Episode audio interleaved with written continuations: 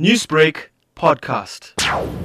Nations around the world are investing in the United States because they know we have the best economy and the best workers in the world. They have never invested in our country like they are today, and we want to thank everybody.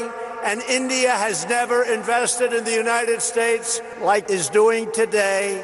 It's reciprocal because we're doing the same thing in India. President Donald Trump was expected to reach out to an ethnic group that voted against him in 2016. New York based Indian neurologist Rajiv Tiwari reserved special praise for India's Narendra Modi and, of course, Trump. Remarkable event to see the leaders of the two world's largest democracies getting together and walking out with hand in hand. But also, the substance of what they said suggested that a lot of the issues that they were discussing, they were in agreement upon.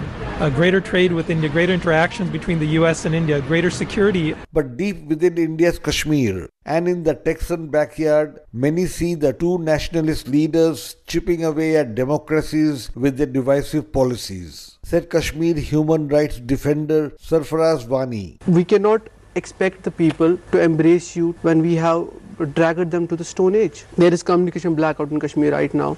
There are no rights, there are no democratic principles in Kashmir.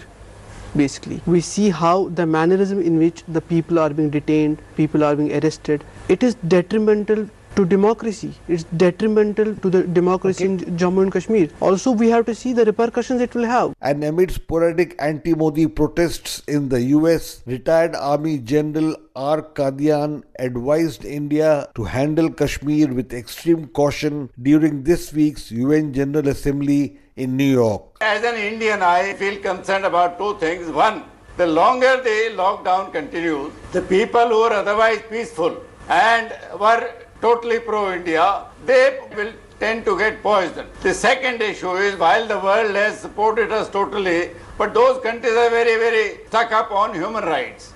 So longer it lasts, focus might shift there. Observers say Indians in the US had little understanding of Kashmir, or perhaps they were wary of upsetting the apple cart in a land where they have invested their future and must prove their loyalties at any cost. For Newsbreak, this is Rana Senn reporting from New Delhi.